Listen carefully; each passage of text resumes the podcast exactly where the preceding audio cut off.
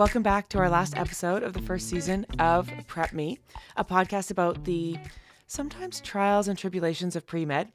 I'm one of the hosts of the show, Tora, and Chancey, as always, is here with me. I'm here and I cannot believe it's episode 13. Whoa. I know. It's been a fun ride. So now we just have to get the word out and get listeners. 100%. This is wild. wow. It's exciting, though. It's exciting.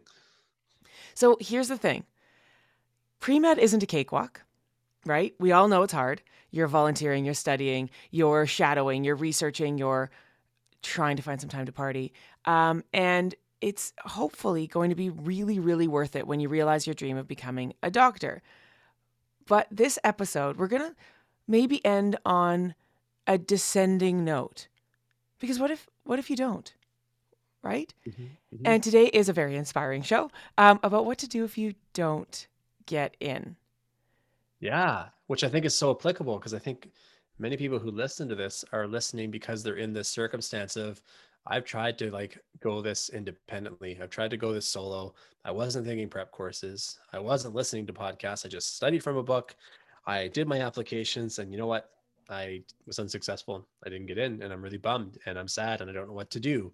And I think this podcast is a resource in many of those ways. And I think we've jumped around many elements of applying to medical school and lots about the MCAT, but maybe it's worth taking a step back and talking about what do these what do these people do? And if it's you and if it's you now or you in 2 years when you are unsuccessful unsuccessful in your attempt but it wasn't because you were a poor candidate. It's just many people apply to medicine and many good people apply to medicine from a diverse background academically socially outside of the realm of medicine and there's just not a lot enough seats for everyone. So how do you set yourself aside kind of recalibrate appraise, and do it again? And how do you do it better if this is truly your dream? So i think for us is the plan is to talk about what do you do if you're in this circumstances? And what can you do to better your chances kind of get through this it feels like a hit and, and move forward.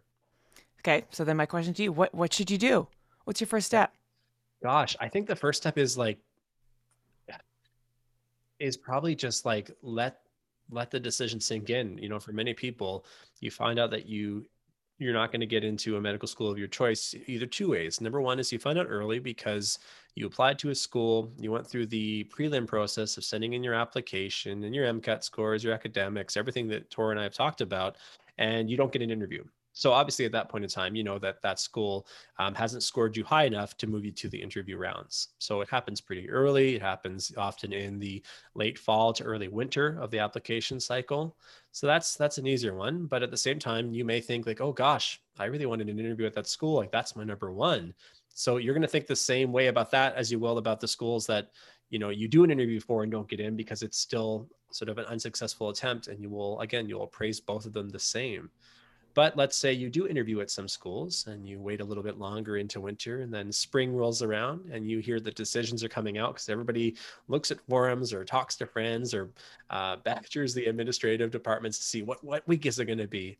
And then you get your letter that's saying, you know, thank you, but unfortunately you have not been selected for a seat at medical school A. So I think you have to it's real. You have to let it sit and it's okay to be upset. It's okay to be discouraged and it's okay to think, you know, feel like your life is spiraling because you're not sure what to do and what the next steps are. But I just I think we want to take away any stigma and and and really acknowledge the realism to the fact that many and most people don't get in, at least to the med school of their choice, many med school at all on their first attempt you know people coming right out of undergrad or even the mature student who comes in and maybe just didn't have the time to get their extracurriculars up or have a bang like a banger of an mcat score and and, and they don't get in right and it's it's it's sad it's part of the process. I wish there were more seats and i wish i could give every good student and every good pre-med uh, uh, the option to go to med school. It's just the timeline's different. Maybe it's not the year one that you planned on. Maybe it's the second or third attempt but people get in and it's the passion and prosperity and and perseverance that gets people to that point. So i think you have to own the own the decision. Whatever happened let it sink in and and seek support. Like these are things that we talk about when you apply to to medicine right? So like you want to have a good support system and they're not worth being around you if they're not going to support you through all elements of applying to med school right well, one of the questions is is that okay, you you get rejected, um, and I think early on in the process, pre-interview, I think you probably end up with a fairly good idea of why, right? Mm-hmm. Like you know your GPA wasn't quite there, you know your MCAT score wasn't quite there, um, and so those are addressable issues, right? I want to focus first on you get an interview and you think it goes okay, as in you didn't puke, you know, or something like yeah. that. Like it went fine, it, it went. And then you don't get in. How much do you look back at your MCAT scores, your extracurriculars, your all these other components of your your um, application, or go next time I can just do. If I got an interview last time, I can get an interview this time and do better. Yeah, for sure. I and totally can relate to that. And you know, friends and colleagues and classmates that have been through the same is you you know what made or break you know you what made or broke your score in the sense that most schools are generous enough that if you are rejected they'll actually give you a breakdown. They'll let you know compared to the applicants that were accepted this was your mean score.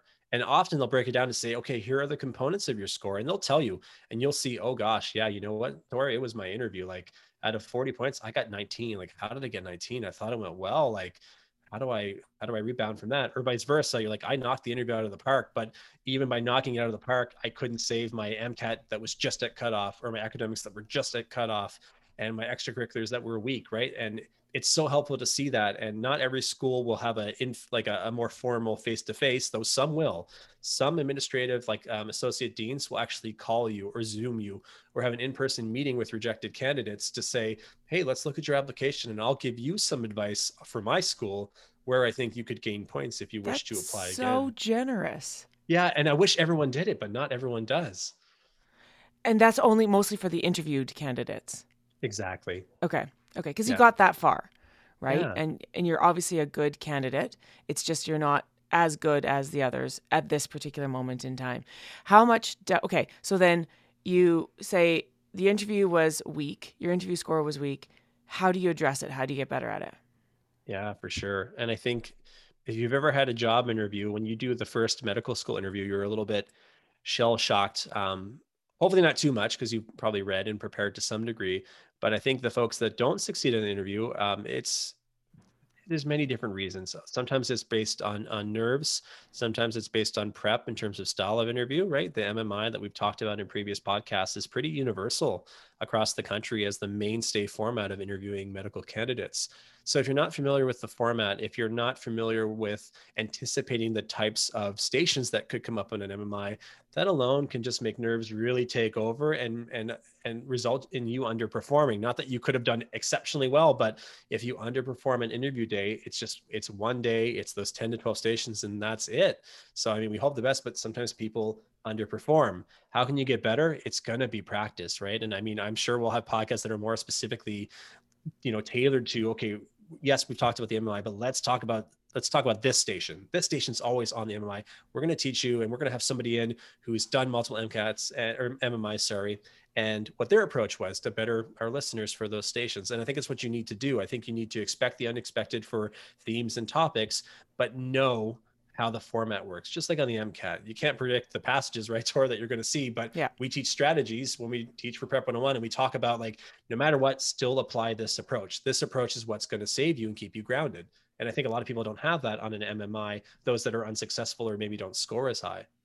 And I think that, you know, eh, getting particularly not getting a high score on the interview, I think that there's a really big moment to just kind of look inwards right and and sort of say okay you know this is a growth opportunity. This is me for me to get better at everything about talking to other people and having curveballs thrown at me. And and this is something where I can talk to my friends and family and loved ones about and they can kind of say, "Hey, well, yeah, actually you tend to, you know, stumble a lot when you get nervous and you get, you know, kind of awkward and you don't look make eye contact." And you're like, "Oh, I never actually realized those things about myself. Those are distractors away from my brain that I'm trying to prove that is really really strong and my heart that is really really pure. And so I think that I mean, I see this as well with a lot of students who come to me and they want to kind of rehearse some interview stuff, and I'll throw some questions at them. And in all fairness, you know, I've got this sort of journalistic side, so I ask some pretty tough questions, but ask powerful questions, as it yeah. as it were. But uh, but you know, I can kind of sit there and say, look, you know, you actually seem very formulaic in your answers and very prepared, but it doesn't feel like you you know and so let, us let's, let's work on making sure that the you shines through um, that's actually one of the more important pieces of feedback I give. Some of my, you know, the students that I'm kind of close with. I don't do any tutoring or anything like that on the on uh, the interview because I'm not that comfortable. Um, with sort of providing expert advice, but I do like the kind of students that I'm, you know, close with and mentored over over the years. So I think that there is a little bit of like seek out honest feedback. I mean, truly, sometimes brutal, but honest feedback to just how you do in interviews. And I think this goes for like job interviews too. I could use it. I'm, t- you know what? What's amazing is that I answer questions for a living and then ask questions for a living. I'm terrible in a job interview. I've had like, okay, one job interview, but I was terrible in it. Amazing. Oh, I've had job interviews that uh, I've got jobs that I didn't get, right? And it comes down to the interview because of the way you approached it. Or, like you said, you let and I'd say identified with this at a younger age is you almost let pride take over in the sense that like when you're preparing, you're like, okay, I've got to do this all, all on my own. I got to show that I'm strong and I can do it. I don't need to seek like my mom's help or my uncles or my mentor's help. Like I got to do this on my own. I got to show I can do it. And you're closing so many doors that way. And and like you said, Tor, maybe the you doesn't come out because you become this structured mechanical like oh i know this topic and i know all the words they want to hear but i've left no personality on the table i've left no personal attributes or stories in the conversation and then people forget like that's what the stations are for. Sure we've got to have a topic to discuss or we have to have some problem for you to like mull over but i'm not really gauging you on your answer to that problem. I want to I just want to hear you talk. I want to hear how you think. I want to hear about you. And we forget that when we're panicked and prepping for something like this, when we're like, okay, I can predict that there'll be a team station where I work with somebody else. I can predict that there's going to be at least one or two ethical dilemmas or interactions with a simulated patient. I got to think about all the things they want to hear. And we overdo it and we take ourselves out of the interview. Like that's a really good point. Yeah, and I think that during an interview, you're looking for how do does this individual connect with others? Right? And so following the formula and sometimes following the forums of mm-hmm. like this is what they want to hear, this is what you got to give them, I think is a, a sort of a, a, a sort of re a reflection of when it when it does not go your way. It's like, oh, maybe I should just be me, right? Mm-hmm. Like maybe that's the most important part. So then, okay, so then the schools give you some schools will give mm-hmm. you a breakdown of your weaknesses. The biggest cause of rejection generally is the math the math, right? Low MCAT score, low mm-hmm. GPA. It, yeah, it's the three the three things we talked about. So MCAT, GPA, and interview. That's what's going to be the biggest thing for most people where points are where points are lost. And I mean, I even even as an accepted candidate, I was still curious at like how things went at the time. So I got my breakdown, and I think for me, like I looked at it and I was looking at the uh, what was it? I guess it would have been like the extracurricular point. point, and it actually was like average to low is like, oh my gosh, thank goodness I, you know, did well in the interview, or thank goodness I did well on the uh, on the MCAT because like GPA was yeah average, a little bit above, extracurricular was low, but for most people, yeah, it's academics and it's interview. Right, because has anyone ever been rejected for having an otherwise stellar kind of background and interview, but then the extracurriculars aren't quite as high? I mean, you've got some, but not enough. Mm. Probably. No, not often, right? Because they're just not weighted the same, to be completely honest, right? And the extracurriculars, it's sub-weighted for categories. So often you're going to do well in some of them. Maybe you don't have a lot of jobs, but you've done lots of volunteering. So like the offset is there. But what what sort of is the difference between being over the mean and getting a seat or being under is the three things you mentioned. Yeah. Okay, so then number, step number one, how do you improve your GPA? G- grad school? Yeah, there's options. Grad school, find other academic years that you could use on an application for medicine. Master's years, um, professional programs will often be used as um, years counted towards a cumulative GPA. So if in your four years, if you're like Tora and I, I'm pretty sure Tora, you said you you stunk your first year of GPA, right? Oh, horrible. Yeah. Horrible. So those did not that they they would not help us, and it didn't help me. Um, if you know thinking of medicine early in undergrad, but come grad school, I had two master's years that I could use those years because there were courses and i'll be honest folks like it was easier in the sense that they were very so, structured and focused on one grad topic. school courses are so much easier. I don't know if maybe we're smarter i don't know or just we know our area but they're just not the same they're not the same folks there's no like sub lab components there's no like all these different essays it's just like do a presentation attend the course get your mark um, there's no hoops in grad school courses that you have to jump through there's just do you get it? Yes just do it. great we'll give you your grade yeah. So that's an option is you could do additional schooling. Some people will do grad school. Others say, you know what, I'm going to do a different undergrad. Like I want to go and I want to do an undergrad, maybe even still in like a science or an art. Some people say I'm going to do a, I'm going to do a professional program because like though I want to do medicine, I also think I could do physio or I think I could do nursing. And you know what? Maybe I want to do these things and still go to medicine because I want that experience. That's that's good too. Like yeah, certainly you could do it. Some people think like okay, I want to just bump up a course or two and don't realize that that won't have a drastic impact on the GPA. Just the you know sort of address that here in the podcast, right? You need these full-time years, so you have to see how you'll ultimately make the change. But you might decide that GPA isn't where you want to change. Maybe your GPA is is is average, and you're thinking, okay, it is what it is. I don't think I can invest my time to doing another three or four year degree, or I don't think I want to do grad school because I'm terrible at research. I'm terrible at writing. I couldn't do a thesis. That's good that you know that. So then what do you do? Look at the other components, right? Is it the MCAT? Is it the interview? Um, I think many people get overwhelmed and say, okay, I'm going to vamp up everything. And then they wear themselves thin and then nothing really gets, you know, ramped up. So move on to the yeah. MCAT which is what we've talked about, right? And look, let's face it, a lot of people who don't score well on the MCAT are ones that didn't take a course, the ones that tried to go it alone, the ones that tried to go alone, alone, like without a study group, which we've talked about, right? Mm-hmm. And study groups are great and they keep you honest and all that kind of stuff, and even a study partner.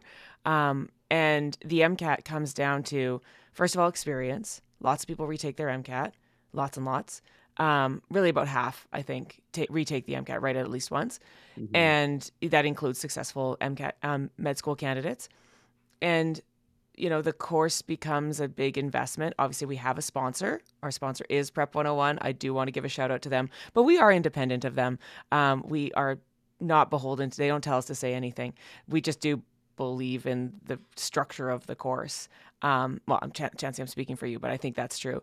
So no, I think 100%. that maybe if you go it alone the first time and the MCAT is good enough, you think, but then you finds out it's not. A course is a really effective way, a really efficient way, a really structured way to boost your score. It works. Mm-hmm. Yeah.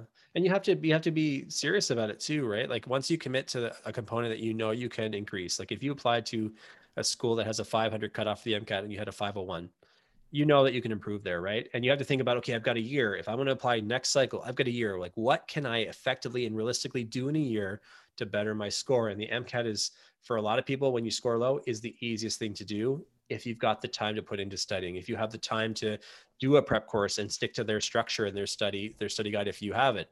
And if you don't, and you still want to approach the MCAT, you need it. You need something else. Like, is it a year-long study plan? What does that look like? That's an investment. It can be done, but you need to plan for it, right, and be realistic. Or sorry, ahead. sorry, chance to interrupt, yeah. but I have to say, you know, one of the things is okay, we have a recovery plan for a GPA, we have a recovery plan for an MCAT. Those are really direct, um, and that path mm-hmm. is really clear. Mm-hmm. What about maybe you just applied to the wrong schools? hundred percent. Yeah, I've got my note. You you you beat me to it. You beat me to my note. Yeah, exactly. Did you just apply to like three schools because like all my friends say those are the best or those are the ones I all my heart is in going to those schools. But think about it like does it matter on the school or does it matter just becoming a physician and what does that look like right what are the other options outside of that you know schools within the country schools outside the country like think about your path for sure and I would say, thinking about staying in Canada, I actually know very, very little about international schools, other than it's sometimes hard to come back. So mm-hmm. there's always this idea of like a fallback option and going to the Caribbean or Australia. I know a couple of friends who did med school in Ireland, med school in Australia, and it was hard to get back. It was hard mm-hmm. to get ac- accreditation and you know get a position because the, they favor Canadian medical students. So just be a little bit aware of that. It is possible, but then it's another selection process, right? You go through the gauntlet again. You have your yeah. medical degree. And I've got a friend who's a fantastic doctor and just an incredible person. And uh, she was kind of not stuck because Ireland's a great place, but she was there for years, um, sort of waiting with her actually husband back in Canada, just keeping trying to find paths to get back. And now she's at U of T, so she's doing pretty well. Yeah, no, that's a great point. And I have colleagues even to date, right? And I think they're excellent and they are you know, I'm no further ahead than they are in terms of the education they got, but they had the hurdle of just trying to get back into this country, right? Through CaRMS, which is a matching process. It's like the interview equivalent. Once you know you apply to medicine, you do med school applications, but then when you want to apply to residency and specialize, you do CaRMS, and it's it's a process that is favorable to CMGs, which are Canadian medical grads, and there's very few spots for international medical grads from all the locations Tora said, right? Caribbean, Ireland, Australia, other. It's just so tough to get in and it's just because there's lots of phenomenal candidates but there's very very few select spots. So it's not impossible to do these things but you have to think about what your plan looks like. You know if you couldn't get back in a year or two what would life be like living somewhere else if you were practicing as a physician? So you you need to think about you know your you, you need to think about your plan. You need to think well, what is the next year? What does the next five years look like? You know how do i want to reapproach this process? And i think maybe we should also talk about this idea that um, you know, if you don't get into medicine and you look back at your last three years or whatever of, of sort of really focused pre med stuff, and you go, you know, maybe my heart wasn't in it as much as I thought it was. I was doing everything that my friends were doing because we're all in pre med because we're in pharmacy, and mm-hmm. um, and then I got my rejection letter, and I think that you have to be open to the possibility. And I don't want to do any dream crushing here, but I do want to sit there and say you have to open open to the possibility and go, wait, is medicine really for me? Or was I put on this train and I'm stuck on the tracks and it's racing forward and it's an option, but maybe it's not the only option. And I, I think that you should apply to medicine at least twice, right? I think you should get, learn from the first rejection and apply again. But I think there's also maybe for some people, there's a liberation of, I didn't get in. I actually didn't want to get in. I actually been spending the last couple of months waiting for my results, going, "Oh God, what now?" Mm-hmm. I don't know. Yeah, I think it's I think it's twofold, and I think there's there's maturity in the appraisal of this kind of decision because it gives you doesn't like give you an out, but it, like you said, it gives you that alternative path that you're like, okay, here's a chance that now I'm not locked into it. I know that I I'm not going next year. So what else could I do, right? And it, maybe it's like you said, it's sort of a it's an epiphany moment to think about what career or future and if not committing to a career but what's the next year or two hold for you. Or it's or it's the opposite right? I mean there's there's probably many people that listen to these podcasts that again have applied and didn't get in or maybe they're unsure or they're scared of being rejected.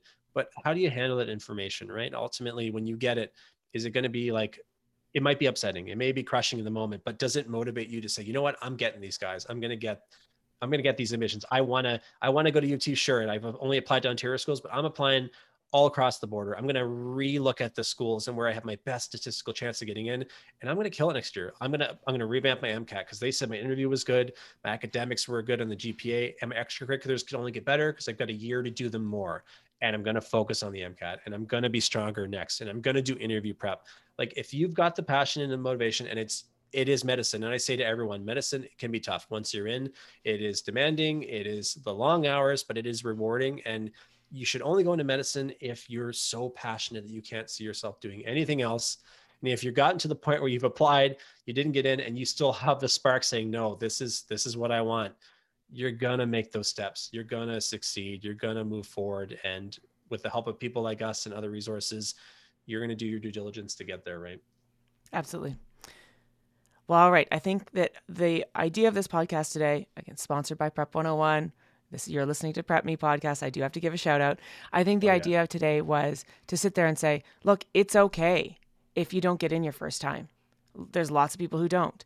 Have a backup plan, have a strategic way of addressing your weaknesses.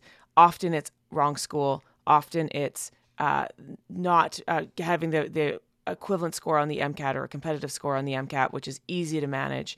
Um, GPA is a little bit harder just because it takes more time, but those are the three, and then the interview. And the interview just takes practice, maturity, experience, all those things you can get. So we hope that for anyone out there listening, if you've been rejected for the first time and you're listening to this going, God, do I really want to do this? The answer is let's let's have a recovery plan that also involves going, my ego is a bit bruised Mm-hmm. And that sucks. But I have a path forward because I know my weaknesses and I can address my weaknesses and I can go at it again the next year. Hundred percent and you utilize us folks like this is this is the first season and if you like us let us know. You like us either by instagram or, or reaching out or just just listening and we hope if this continues seasons to come the resources get more in depth. Like we want to have people on this podcast that come from the background of the admissions office and go through the schools of canada and hear what they have to say about the candidates that are applying and their tips and tricks to an application. We want medical students to come in and appraise their schools and their programs and their experiences residents. Like we want to have more people and more voices on here to better prepare you and excite you and get you ready for the field of medicine if you're considering it. So lots of exciting stuff to come. All right. Thanks, everyone. Talk to you in season two. All right, Tora. Good job. Bye, Chancey. Books. Bye.